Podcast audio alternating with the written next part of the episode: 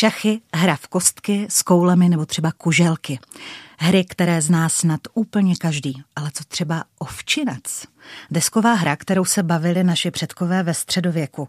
V čem byla právě středověká zábava jiná než dnes? A co nás naopak ve způsobu trávení volného času dodnes spojuje?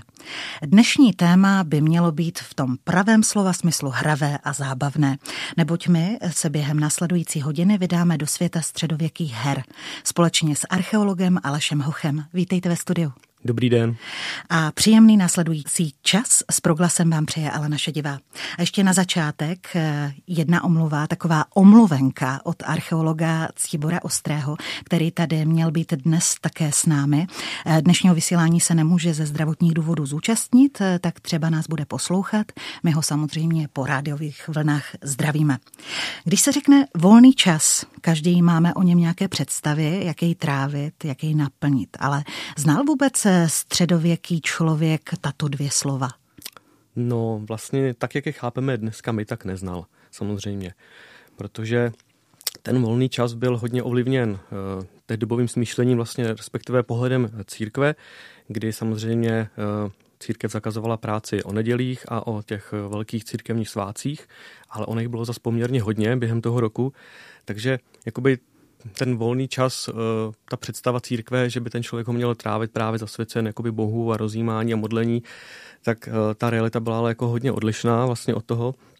A lidi vlastně ten volný čas trávili víceméně poměrně uh, hodně různými hrami nebo zábavami a podobně, ale jakože by opravdu si řekli, máme víkend, jo, nebo to, budeme si hrát. Budeme si hrát, tak to ne, to ne, takhle, takhle určitě jako nad tím nesmýšleli. Mm-hmm. Jejich eh, čas se vlastně řídil především eh, prací a eh, tím, aby si obstrali zdroj obživy. Zbýval jim tedy vůbec nějaký ten čas, který my dnes nazýváme volným? No právě, že zbýval, protože těch vlastně církevních svátků a plus těch, teda těch nedělí, tak to dohromady dalo přibližně asi třetinu volného roku. Jo. To znamená, že poměrně hodně.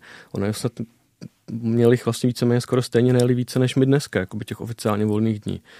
A samozřejmě mm, je potřeba rozlišovat vlastně, v jakém prostředí se ten člověk jako narodil, pohyboval, žil. Jo, byl rozdílně ten čas trávil prostě třeba šlechta na svých hradech, podobně. Rozdílně ho trávili měšťané ve městech toho vrcholného středověku a rozdílně ho samozřejmě trávili lidé na venkově. Jo, tam se mnohem víc řídil tím zemědělským cyklem a svátek, nesvátek, pokud bylo potřeba, tak se prostě pracovalo. Ale uh, zejména ti měšťané, teda ty už jakoby s tím volným časem mohli poměrně jako svobodně operovat nebo nakládat a rozhodně ho jako trávili tak, jak de facto chtěli, dá se říct. Mm-hmm. Že měli ten, to, to, tu volnou ruku v podstatě. Dá se říct, že ano. A bylo vůbec žádoucí, aby se člověk ve středověku bavil? Zase, to je, to je otázka. Jako. Samozřejmě, že z pohledu těch uh, církevních institucí, těch takových těch, zejména těch dobových mravokárců, jak jim dneska říkáme, tak samozřejmě, že ne, ale jako drtivá většina té společnosti uh, se tím neřídila. Se tím neřídila prostě. No ale říkáte, že ne, tak vysvětlete, proč vlastně. Byly tedy pro ty mravokárce, jak říkáte, uh, byla ta zábava toho obyčejného člověka nějak nebezpečná tedy? Nebezpečná ve své podstatě nebo v určitém úhlu pohledu ano, protože uh, tehdejší člověk dokázal většinu i obyčejných, řekněme snad i dětských her překlopit do hazardní podoby. Takže samozřejmě z tohohle pohledu jakoby svým způsobem společensky nebezpečná byla. Uh, samozřejmě uh, nebezpečná byla i některé formy her, byly nebezpečné třeba i fyzicky, že hrozilo zranění, ale to byly většinou spíš spojené s tou nobilitou, šlechtou, jako různé turnaje, hry a podobně, různé bojové, ale jinak jako nějak jako vyloženě společenská jako proti společnosti nebo nějaká jakoby nebyla. Jo? Prostě byly to hry tak, jak je hrajeme my dneska. Takže samozřejmě pokud to člověk přehnal, zejména v podobě toho hazardu, tak mohl dopadnout špatně.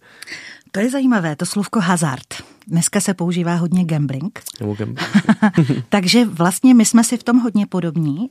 Jak to vlastně fungovalo s tím, s tím hazardem? Lidé tomu lehce propadali tehdy? Velice lehce, velice snadno protože uh, prostě to bylo jednoduché, jako samozřejmě uh, vyhrát nebo prohrát peníze je to stejné jako dneska, prostě úplně, jo, to se nic se na tom nezměnilo, akorát dokonce některé formy vlastně toho hazardu, třeba jako kostky prostě a karty, jakože to je vlastně to středověku úplně stejné. Jo. Samozřejmě dneska už jsou to jiné způsoby, prostě jo, různé sázení a takhle automaty to tehdy samozřejmě neznali, ale jakoby jinak jako propadnout eh, hazardu a vlastně de facto zrujnovat nebo zničit si svůj život, to bylo velice snadné. A stávalo se to vlastně ve všech těch vrstvách té tehdejší společnosti. I dokonce jo. u šlechty? U šlechty. To si nedovedu vůbec představit. Mm, tak jako u šlechty to asi nemělo zas tak zásadní dopady. Protože měli dost peněz a mohli no, hrát dál a dál. Samozřejmě není šlechta jako šlechta. Jo. Ta úplně ta, ta nejnižší šlechta, tak tam se dost často moc neodlišovali třeba majetkem od těch měšťanů, dokonce mnohý, mnohý mnozí měšťané byli výrazně bohatší než prostě jakoby ta chudší část šlechty.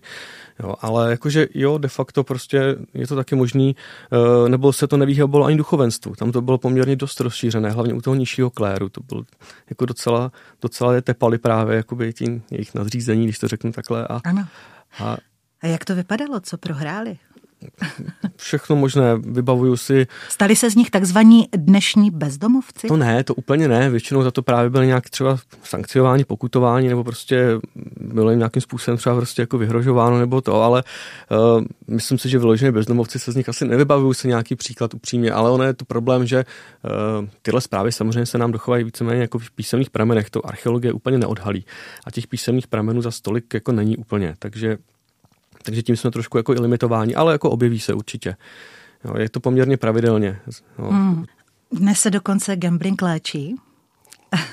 Taková otázka, já vím, že mluvíte o, o pramenech, asi to se nedá úplně lehce zjistit, ale jak tomu eh, bylo tehdy?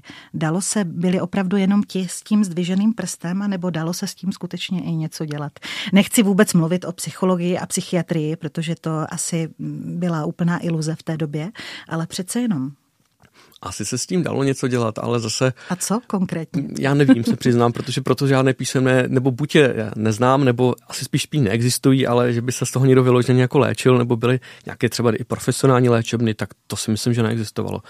Jo, to buď jste se z toho dostal sám asi nějak, nebo za pomocí rodiny.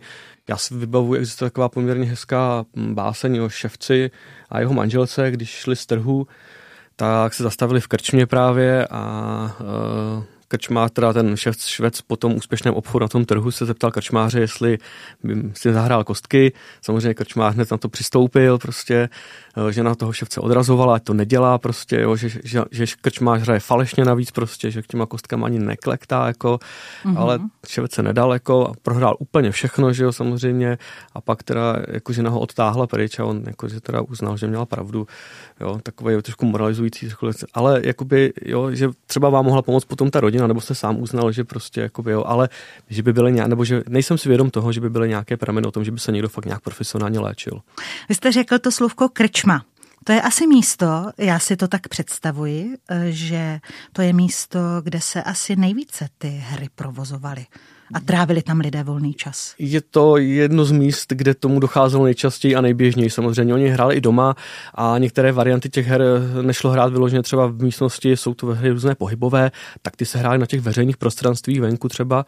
Ale ano, jako v krčmě to asi bujelo, nebo stoprocentně to bujelo nejvíce, tady ten hazard. K tomu patřil alkohol? Ale přesně tak, alkohol, právě dost často evidentně ti krčmáři různí, jakoby tomu napomáhali nebo sami hráli eh, a vlastně dá se říct, že v těch pramenech jsou zmiňovaní jako svým způsobem profesionální hráči, jo, tady těch jako hazardů, který prostě jako lidi obírali, dá se říct.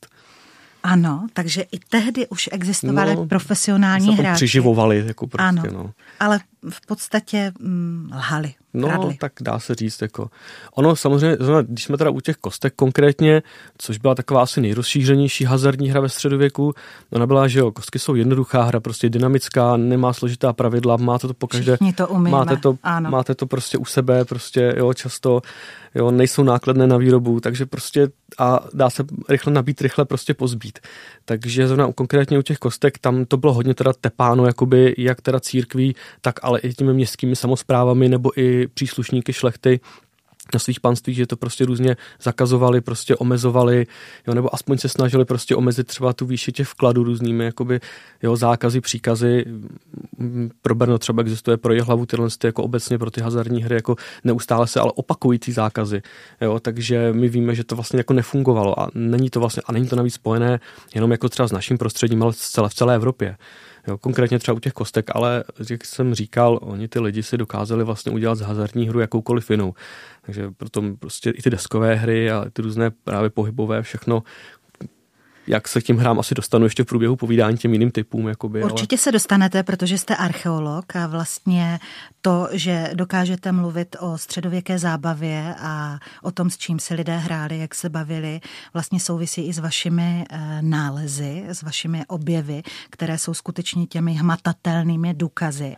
To se ale asi nedá říci o třeba zábavu typu tanec, zpěv. Ne, to, to bohužel ne právě. Jako, to se ty, ty nebo takhle, jako o té hudbě obecně by se to samozřejmě dalo jako říci, kdyby se nám nacházely ty hudební nástroje, ale z našeho teda prostředí v archeologii nejsou žádné známé, nebo mě nejsou teda žádné známé. A známe spíš teda jako z okolních zemí, třeba z Polska, už nám poměrně blízkého, že kulturně, i geo, jakoby geograficky, tak tam už jsou právě, takže a samozřejmě my známe ale z ikonografických pramenů, jsou ty hudebníci vyobrazováni, takže jako víme, ano. že samozřejmě ta hudba i z těch písemných, jakoby, takže ta hudba jako tady, jako ten rozkvět tady samozřejmě byl, jo, ale v archeologii se to neodráží. Ale to vlastně byla zábava, která se dá eh, oddělit od té hazardní, protože ta byla taková vzletná, že? Na no, rozdíl od těch kostek ano, třeba. ale také se to některým dobovým mravokárcům nelíbilo. Bujaré zábavy, tance prostě. Uh, po čase, nebo samozřejmě uh, uh, aspoň aspoň třeba ten zpěv, tak eh, ten se potom etabloval třeba v, v kostelích během bohoslužeb a podobně, různých svátků a takhle. Tam potom vznikaly jakoby dětské sbory a uh, tam jako jo, tam potom jako ten se nám nějakým způsobem etabloval jakoby a ten ano, jo.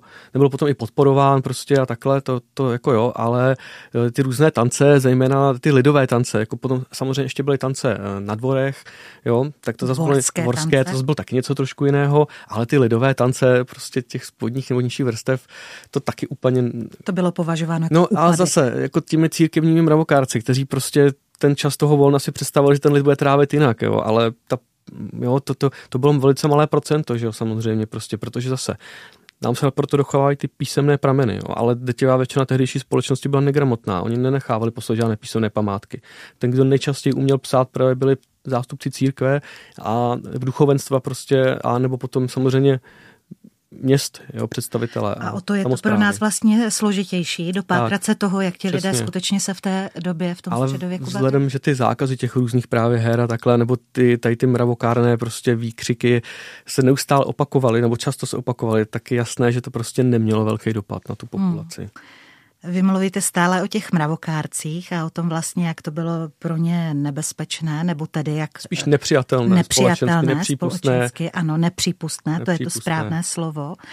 A já jsem se dokonce dočetla i díky vaší knize, která má název Svět středověkých her, kde vlastně vy nádherně popisujete, jak to všechno tehdy fungovalo. Tak eh, tam je i psáno, že se dokonce i některé ty hry, například deskové, i pálily. Tak ano, to zase byl takový, ale extrém. A to je teda, zase, ano, to jsem chtěla říct. To zase byl takový extrém. extrém. To je tam, já to tam, nebo já jsem tu knížku napsal úplně sám, ale s kolegy. Uh, tak, to je tam zrovna teda jeden dřevoryt právě a to bylo za působení uh, vlastně uh, Jana Kapistrána, což byl vlastně úplně jako extrém, dá se říct. To byl vlastně, myslím, že františkánský mnich a ten teda jako hodně vystupoval uh, celkově, on vlastně, já se nechci věnovat jeho životu a takhle to ne, ale prostě on byl hodně radikální, prostě hodně prosazoval ten návrat k té askezi a k té chudobě a takhle. A třeba zrovna Hriat to tak to pro něj bylo něco nepřípustného a on byl velice dobrý řeč, řečník, skvělý, jako, skvěle dokázal strhnout davy v těch, v těch svých kázáních, to byla spíš taková jako show asi pod čirým nebem.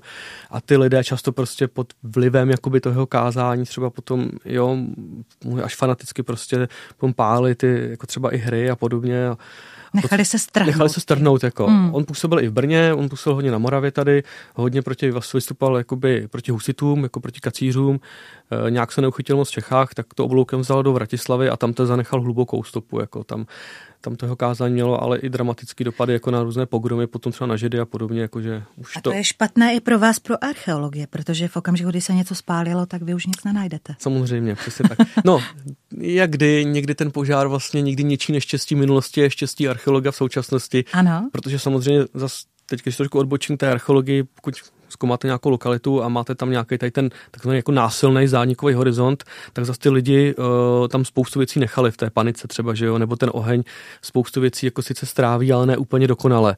Takže nám tam zůstává potom spoustu těch artefaktů nebo té jiné hmotné kultury, když to, když tu lokalitu nebo to místo nějakým způsobem teda zanikne přirozeně, tak ty lidi se to většinou poberou sebou, prostě nezanechávají tam tolik těch jako památek stop. Takže zase jako ale samozřejmě, pokud spálíte deskovou hru dřevěnou, tak vám po nic nezůstane. Nic nezůstane. To, to jako samozřejmě. Jen popel. Jo. Jen popel, no. To jako, to jako jo.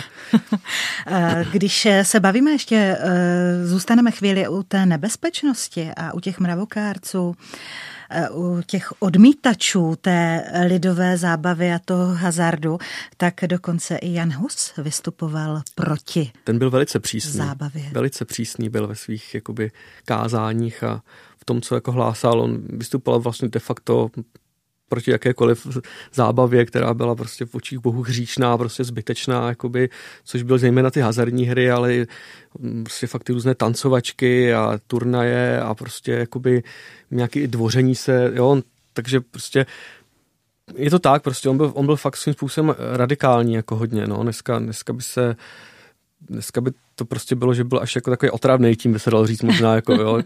Ale zase díky němu se nám třeba dochovala krásná jakoby, eh, písemná zmínka o tom, jak se hrál jeden z typ z těch her. Eh, vlastně ve středověku se jí říkalo hra v koule, eh, dneska ji známe jako petank, a my vlastně víme, že ve středověku ji hráli úplně stejně jako dneska, že ty pravidla se za těch x staletí vůbec nezměnily, kdy on právě popisuje, že lidi hrají tak, že metají, metají vlastně koule a nebo takhle, že nejdřív hodí ten, jakoby ten cíl, on to, on to píše jako změtka a k tomu potom metají koule a ten, kdo je nejblíž vyhrává a když si nejsou jistí, kdo je nejblíž, tak to přeměřují provázkem, úplně stejně jako dneska, nevím, jestli jste třeba hrál někdy petank, tak to je úplně stejné.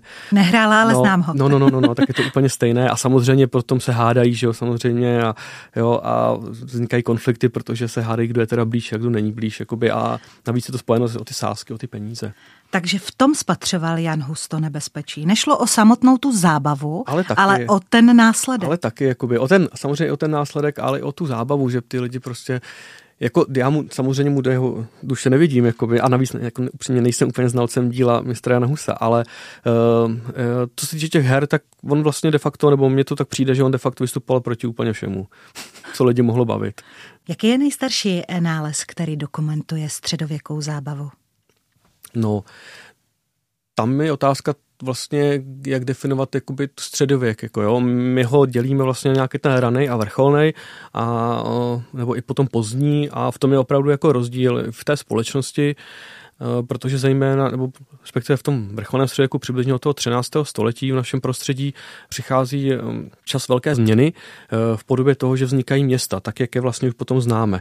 A to je velký rozdíl. Jakoby. Takže de facto drtivá většina těch artefaktů, které my nacházíme, které jsou spojitelné s těmi hrami, pochází z toho městského, anebo případně ještě sem tam z hradního prostředí, ale s těmi hrady je to dost podobné. Ty kamenné hrady, tak jak je známe dnes, tak to je otázka mm, v té míře jakoby až od toho 13. století prostředí, jak vznik.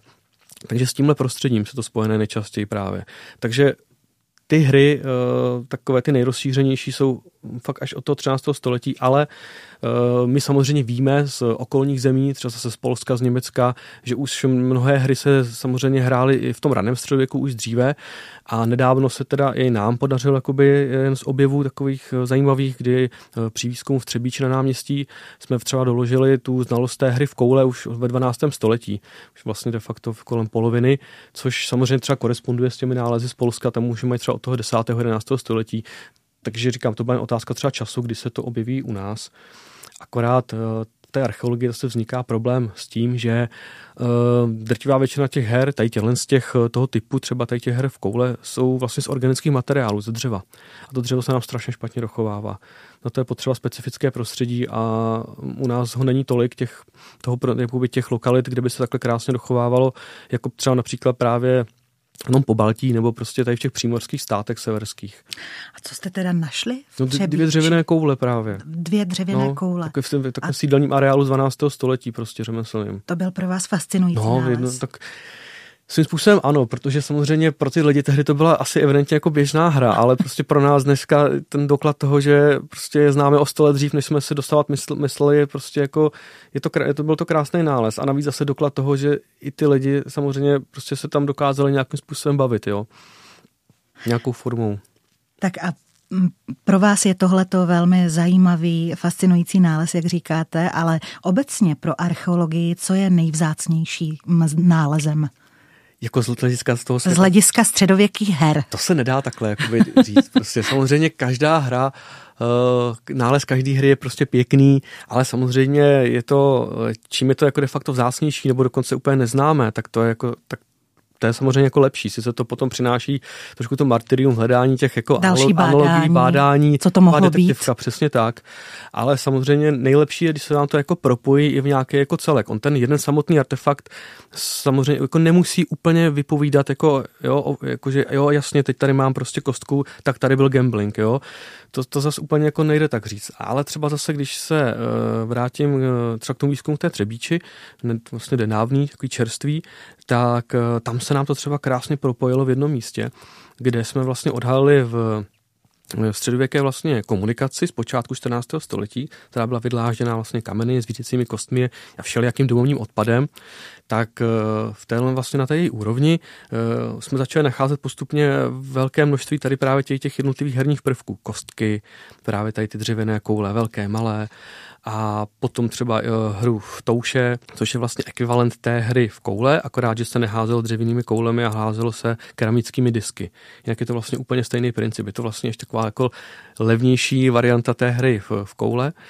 A vlastně zároveň k tomu jsme tam prostě nacházeli poměrně velké množství jakoby peněz, drobných mincí tak jako, Takže spojené s jako, hazardem jako nemůžete to říct stoprocentně samozřejmě, ale ta kumulace tam byla tak nápadná prostě na nějakém jako vymezeném prostoru. Bylo to na okraji té komunikace zpevněné prostě, té cesty, že to se jako, plus ještě jedna mince byla falešná jako, takže to se úplně prostě nabízí tam hmm. jednoznačně. Krásný nález.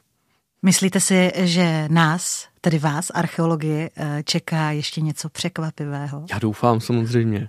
Já doufám. Stále něco stále, nového nachází. Samozřejmě, vy třeba ty, ty koule z toho 12. století, nebo tady právě doklad jakoby tady ty koncentrace těch her, takže jako určitě, zase já možná to, to bude třeba až trošku to, že se opakuju, ale zase se ještě vrátím k Třebíči, zase se nám v jiném místě podařil nález vlastně kusu dlažby a do ní byl vlastně vyryt herní plán právě té deskové hry ale protože ten, ta, dlaž, ta dlaždice vlastně nebyla celá, kompletní, je tam asi přibližně čtvrtina, tak my už nikdy nezjistíme, jestli je to dětská varianta mlínku, anebo jestli je to takzvaná alkerke, což je vlastně předchůdce dámy. A to by byl první dohložený případ u nás. Zase známe z Polska, z Německa, Rakouska, jo, tak nás to obkličuje, ale nevěděli jsme to teďka, jestli třeba tu variantu hrali u nás. Bohužel je jenom čtvrtina, není celá. Já osobně vzhledem k tomu, že to je tak dost jako infantilní, tak jako by nebo neumětelsky verité do té dlažby si spíš myslím, že to je ten dětský mlínek, nebo taková ta jednodušší varianta toho mlínu. A vzhledem k tomu, že to je na té dlažbě, což znamená v té době to muselo být v nějakém lepším prostředí, tak to klidně mohlo být třeba, třeba si to nějaký dítě mohlo vidět třeba v nějaké škole prostě a to jenom vyloupli, rozlomili, vyhodili, protože uh, další části dlažby se tam nenašly v celém tom prostoru náměstí, jen tady ta jedna rozbitá. Takže to někdo evidentně zcela záměrně zničil prostě. Jo, ale tady to vyrývání třeba konkrétně toho mlínu v tom školním prostředí, to známe potom třeba z Olomouce, tam je v klášterní škole parabetu veritý prostě, na jednom českém zámku je veritý do školní lavice prostě, jako, takže oni, jo, v kostelních lavicích jsou ze zahraničí známy verité prostě tady ty ty. Takže to jsou prostě potom nálezy, které vás prostě překvapí a kde je vlastně stále co jakoby objevovat.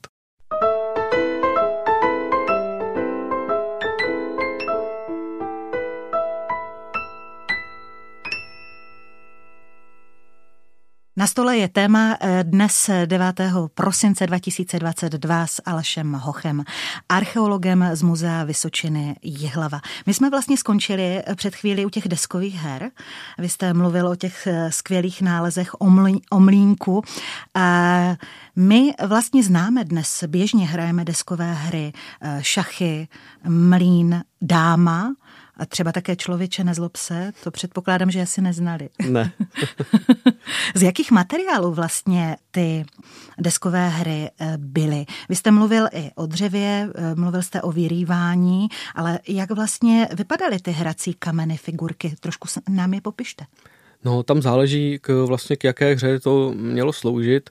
Zase prostě problém je v tom, že drtivá většina tělen z těch her, herních pomůcek a herních prvků pro ty deskové hry byla zase z toho dřeva, z těch organických materiálů. Jo, takže my právě strašně málo se nám těch eh, des nebo těch herních plánů dochovává. Z našeho prostředí eh, známe jenom vlastně ty rytiny toho mlínu a to je proto, že to je vlastně jednoduchá, jednoduchý herní plán. To vezmete de facto cokoliv tvrdého, vyřadíte to prostě třeba do té dlažby, cihly nebo i do dřeva. Ze zahraničí právě známe tady rytiny těch jednoduchých herních plánů právě v různých deskách, fošnách, prostě jo, pohozený třeba úplně jednoduše to vyjedete i do země, jo, případně. Takže se týče tady těch eh, třeba kokrně ten mlín, tak to mohlo být ze všeho možného. Eh, potom ty složitější herní plány, třeba pro eh, šachy, tak to, už ty šachovnice potom byly poměrně, mohly být i poměrně honosné. Jo? Šachy samotné, že jo, hra králů, Oni víceméně je spojována spíš s tou nobilitou. Samozřejmě počase prosákla i do toho nižšího společenského jakoby prostředí, ale ty šachovnice mohly být potom jako opravdu velice honosné, ale u nás se teda žádná, nebo nejsem svědom, že by se dochovala nějaká středověká šachovnice, známe spíš z té severní západní Evropy. Tam opravdu mohly být prostě, eh, jak ta vlastní šachovnice třeba vykládána jako různá kombinace dřeva, slonoviny, prostě kosti a podobně. Eh, ty vlastní šachové figurky potom známe taky zase se slonoviny, mrožoviny, prostě jantaru, jo, nějakého vzácného dřeva prostě, jo, nebo polodrahokamu i vybroušené křišťálu, jaspisu. Takže že všeho možného prostě, aby se vyzvihl, jo, ten ta krása, ta té, krása hry. té hry a ta hmm. hodnota vlastně. Hmm. Jo. Hmm. Takže jako určitě. Jo. A to nám vlastně zůstává, protože dneska taky můžeme vidět nádherné šachy a ano, prodávají se za drahé peníze. A je to vlastně taková luxusní zábava a jde dá. tam i o to, že to vlastníme. A pro, jakoby, a pro de facto dá se říct, že eh, je potřeba u těch šach, ano, je to taková lepší zábava, nebo na ty, šachy, na ty šachy se opravdu nahlíží jako na tu hru králu a potřeba vlastně u toho určitá míra prostě jakoby přemýšlení, taktiky, inteligence, jo, takže a ne každý se ji naučí, že jo, samozřejmě prostě hrát dobře. To rozhodně. Já jsem toho příkladem, mě to nikdy moc nešlo. Jako Já myslím, že si s vámi mohu podat ruku. Hmm. takže je to opravdu uh, složitá hra. Byť se mi rodičové stále snažili, abych se ji naučila. Dokonce mám doma i uh, takovou uh, malou šachovou encyklopedii hmm. pro děti hmm. hmm. a nikdy se nezadařilo. Nicméně, eh, vy jste mm, vlastně k těm deskovým hrám i v té knize píšete o dalších eh, hrách a například mě zaujal, a já jsem ho i zmínila na začátku, ten ovčinec. To zní tak jako zajímavě, eh, zároveň nikdy jsem o tom neslyšela. Co to bylo za hru? Já se přiznám, že jsem to třeba jako dítě hrál. Vlastně je to, možná dneska to třeba budou znát uh, lidi spíš jakoby hru na vlká ovce, nebo uh, zna, je to třeba známý jako na lišku a slepice, nebo husy a podobně. A ten princip je vlastně jednoduchý. Na té, hm, jde o to, že máte vlastně dva ty nějaké hrací žetony a zase třeba představují tu šelmu a pak máte skupinku dalších hracích žetonů a to představují toho, ty nebohé zvířata, které ty šelmy mají vlastně ulovit. Mm-hmm. A je to na podobné principu jako dáma se to hraje, že vlci de facto skáčou, loví ty ovce a ovce zase mají, uh, musí přeběhnout to herní pole na druhou stranu co nejvíc jich, jakoby, jo. Takže, ale my teda zase nevíme, jestli se, nebo takhle, my zase máme jenom jeden jediný doklad u nás a to je vlastně de facto nepřímej, to je uh, z kachlových kamen, vlastně z reliefního komorového kachle, na čem na té jeho čelní stěně byl vlastně tady ta desková hra vyobrazená, našel se v Praze.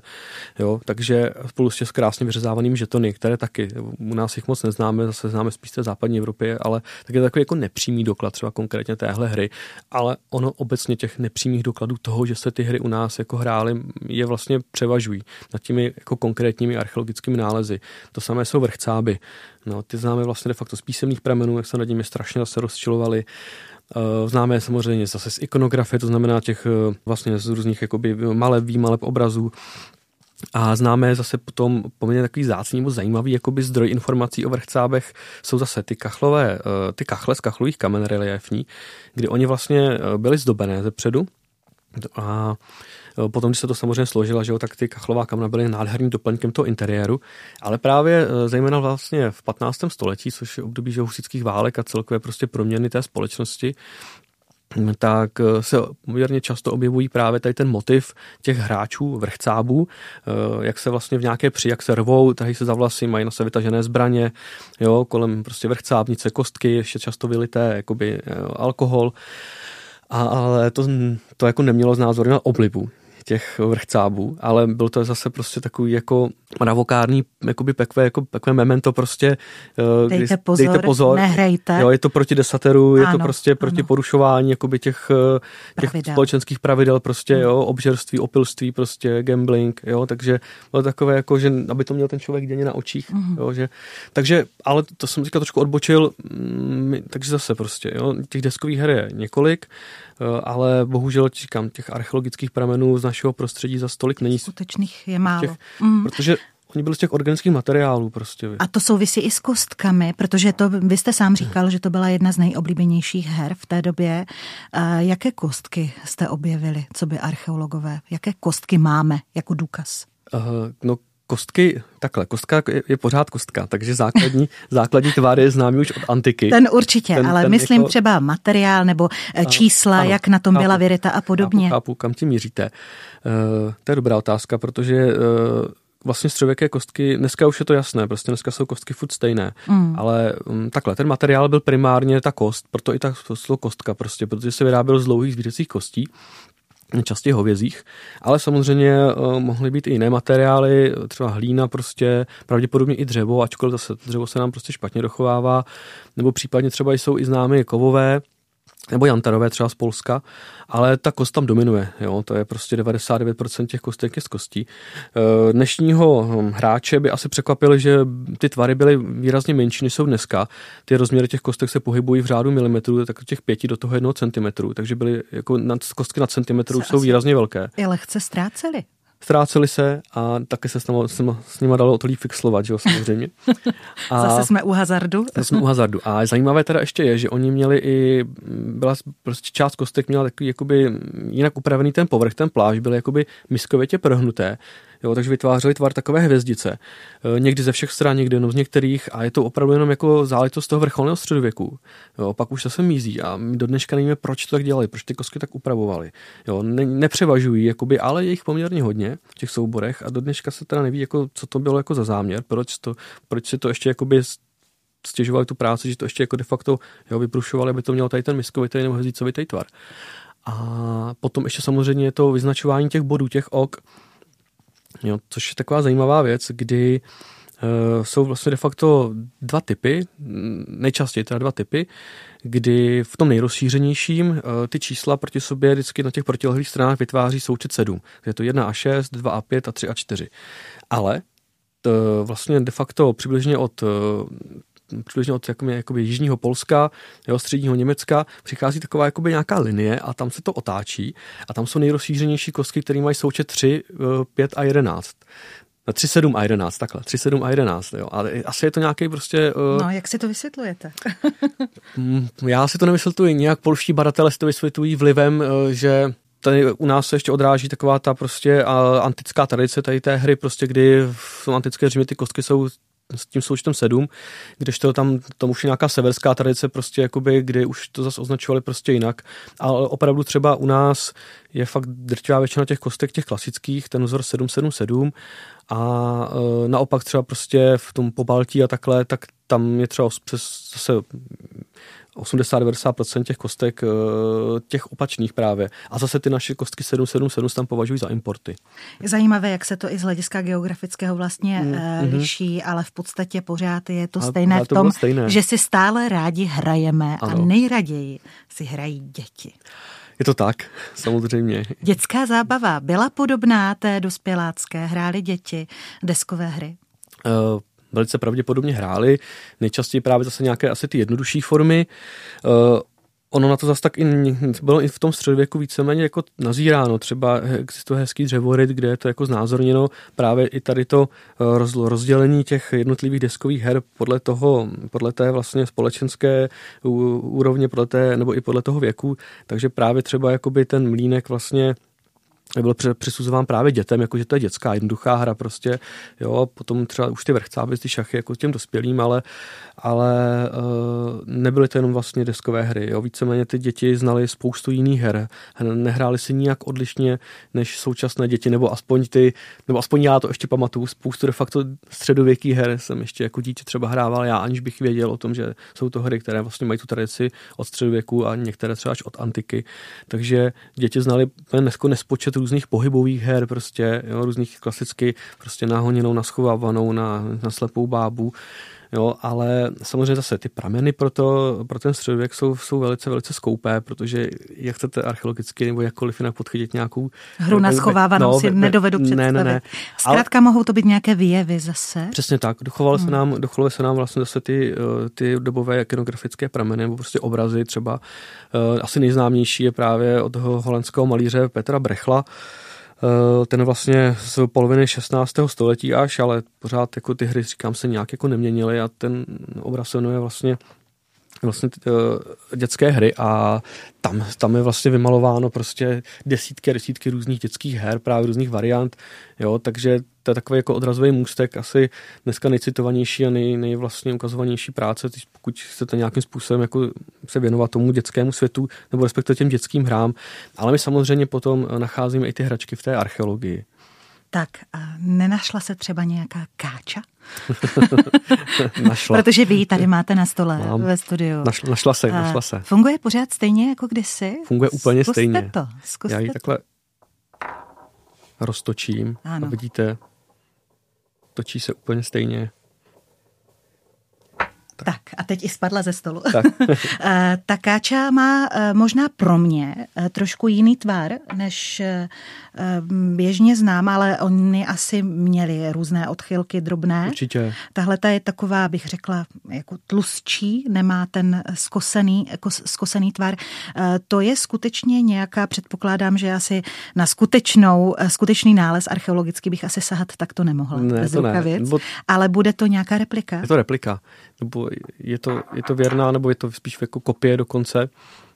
Jo, ne, replika byla volnější, ale tohle je fakt kopie přímo podle nálezu zase Střebíče teda, protože tam se nám zase opět jako mm, na tom náměstí uh, podařilo nalézt krásný soubor právě tady těch herních pomůcek, hraček, které se dají přisoudit tomu dětskému prostředí. A tady ta káča eh, byla jedna z nich, takže my jsme teda našli přesně polovinu z ní, ale potom, když jsme mý kolegové takhle u nás pomůcou na našem šikovném technickém oddělení vyrobili, tak jsme zjistili, že prostě funguje perfektně. A je to teda jako drobnější, menší varianta uh, s tím středovým jsou středovou osou, oni se přesně tak, oni se vyskyt, jsou vlastně dvě varianty, buď takové ty větší, jo, ty tradičně dole vlastně skosené, eh, bez té středové osy, anebo ale vyskytnou se i právě tady s tou středovou osičkou, kde se to roztáčí pomocí prstů. Hmm. A tak eh, zkusme ji datovat. Jo, úplný počátek 14. století je to je datovaná poměrně přesně tam doprovodným materiálem, jakoby, takže s touhle káčou si někdy vlastně na počátku vlády Jana Lucemburského nebo na sklonku vlády posledních přemyslovců v Třebíči na náměstí hrálo nějaké dítě. My jsme nenašli jen tu káču právě u ní, já tomu říkám set středověkého uličníka, protože tam bylo víc takových drobných věcí a byl tam vlastně ještě nález eh, dřevěný hrot dětského kopíčka, což je na našem prostředí je naprosto unikátní věc. Eh, pravděpodobně zlomená rukověť nějaké dýky nebo mečíku dřevěného, ale bohužel... To drželi v ruce no, děti. Ale, byl to, no, ale byla to hračka, no, hračka. A ty dřevěné dýky nebo mečíky, ty hmm. jsou poměrně jako časté, jo, ale ty jiné repliky, tě, ty zmenšené těch zbraní už jsou zácnější a kopíčka je úplně jako unikát. A pak tam byl ještě polovina nejspíše jakoby koženého úsňového míčku, ale on má takový zvláštní kapkovitý tvar. Eh, já jsem teda našel analogie těch kapkovitých tvarů jenom v Novgorodu zatím, jakoby, takže pátrám ještě, jestli se vyskytnou někde jinde, jinak oni míčky kožené znali. Poměrně neříkám, že jako nějaký hojný, ale relativně pravidelný nález zase v těch souborech těch úsměvých kožených artefaktů, ale zase u nás jsou asi tři nebo čtyři zatím jenom. Hmm. Pořádali se i třeba mezi dětmi, protože tam to tolik asi s hazardem nesouviselo jako u dospělých. Pořádali se i třeba nějaké soutěže, závody, tak jak to dá, známe dnes? Netušíme. Pravděpodobně ano. Jako pravděpodobně ano. Zejména, mm, zejména jakoby ty mladší děti. Jo? Zas tohle je taky takový jakoby ten ten název Střebíče nebo celkově, ne, jako spíš se to dá spojit s těmi mladšími dětmi, protože ve středověku samozřejmě ty děti teda v závislosti na to, do jakého prostředí se narodili, tak eh, ten svůj těch prvních, já nevím, tedy jdeme tomu 6-7 let, jakoby svého života měli poměrně volných. A no, takže tam poměrně ten prostor pro ty hry jako byl poměrně jako velký A nějaké ty jako větší povinnosti přicházely, dá se říct, že dneska se školním věkem, jo? říkám tím kolem toho 6. spíš 7. roku. Takže ten prostor tam byl velký a ty ojedinělé písemné prameny to jako zmiňují, jo? nebo respektive to třeba se spojené s nějakými různými zákazy, že tam třeba v tom městě na západě bylo zakázáno tlučení špačků dětmi, protože tím vymlacovali okna na ulicích, jo? Tam prostě zase bylo eh, jo, zakázáno právě jakoby uh, nějaké jiné tady ty bujaré hry a podobně.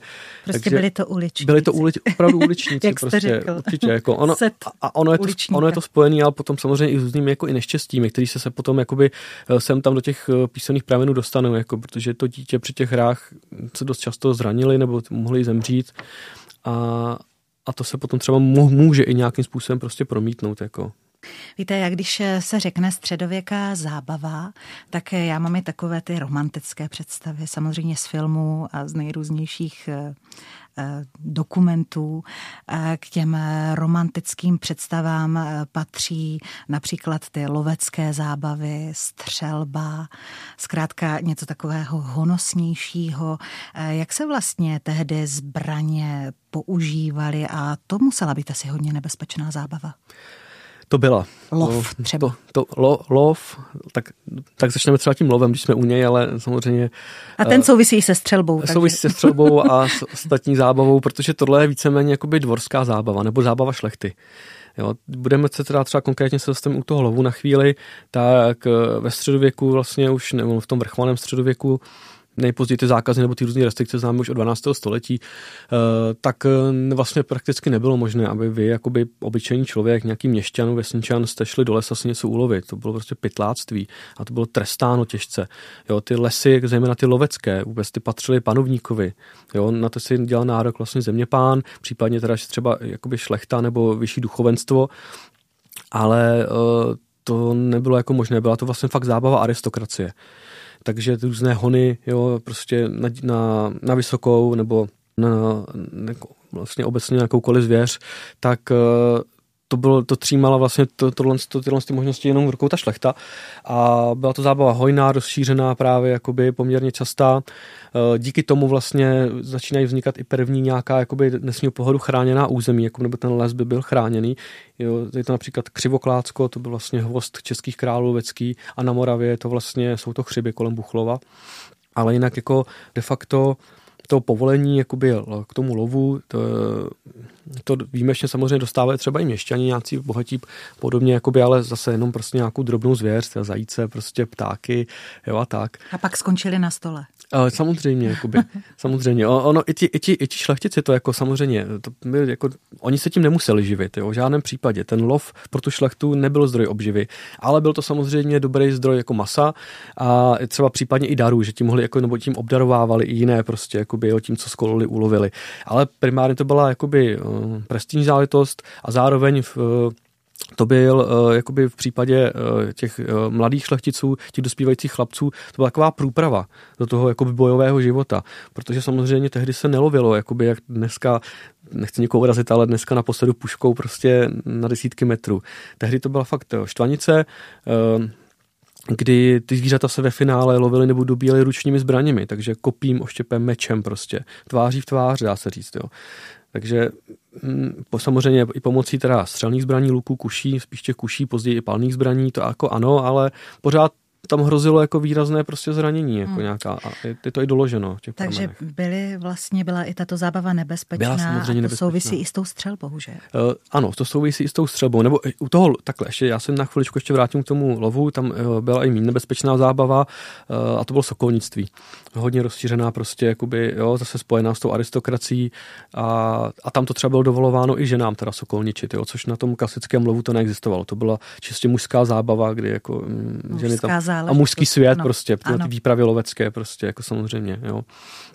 A to sokolnictví, tam třeba už víme, že mohly jako i ženy se do toho zapojovat. Každopádně to byla taky hodně jako rozšířená zábava u té šlechty prostě. A tak eh, střelba spíš než s tím eh, prostředím té nobility byla spojená spíš právě s městy, kde eh, právě začaly vznikat jakoby úplně nejstarší spolky střelecká bratrstva, které a to města tu střelbu podporovaly, konaly se různé střelecké soutěže a vlastně nějaké různé jako de facto závody a ten nejvýznamnější potom byl hm, střelba kuptáků, na svátek svatého ducha o letnicích a tam potom ten vítěz vlastně tady těch střeleckých závodů se zval ptačím králem prostě a byla to taková lidová zábava a zároveň trénink vlastně k boji. Naše vyprávění je i zároveň pozvánkou na výstavu Svět středověkých her do Muzea Blanenska. Eh, Aleš Hoch, můj dnešní host, za ní dostal dokonce i ocenění, takže určitě by neměla ujít vaší pozornosti. Víte, eh, když tak přemýšlím, eh, napadá mě, jestli vy někdy jako archeolog přemýšlíte o tom, co zůstane po nás. Až příští generace budou hledat důkazy o tom, s čím jsme se bavili my v roce 2022. No raději ne, se přiznám. Máte z toho obavy jako archeolog? Tak to ne, jakoby, já myslím, že po nás to zůstane takové množství. A co byste si přál, aby naši, naše budoucí generace, vaši nástupci archeologové našli po nás? No já bych si spíš právě přál, aby toho po nás tolik nenacházeli než, jestli, jestli rozumíte, protože toho odpadu de facto většina toho, co my archeologové nacházíme, nebo značná část je nějakým způsobem odpad. A já bych si právě naopak přál, aby toho po nás tolik budoucnu nenacházeli, toho odpadu. To určitě, ale z hlediska té zábavy, když se bavíme o středověké zábavě, to tak, máte nějaké přání? To asi nemám. Já se přiznám, že zatím jsem takhle ani nepřemýšlel. Uh, předpokládám, že po, po nás, co se týče zábavy, budou nacházet hlavně mobilní telefony. tak eh, já vám děkuji za váš vhled eh, do světa středověkých her. Přeji vám samozřejmě, aby vaše nálezy byly dále tak fascinující a nejenom v Třebíči, kam jste nás vlastně také uvedl. Aleš Hoch, archeolog z muzea Vysočiny Jihlava. Díky za návštěvu. Děkuji za pozvání. Naschledanou. A naslyšenou od mikrofonu se loučí ale naše diva. Na stole je téma.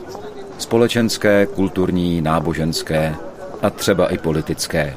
Každopádně aktuální. Hodinové rozhovory každé všední dopoledne po deváté a po půlnoci.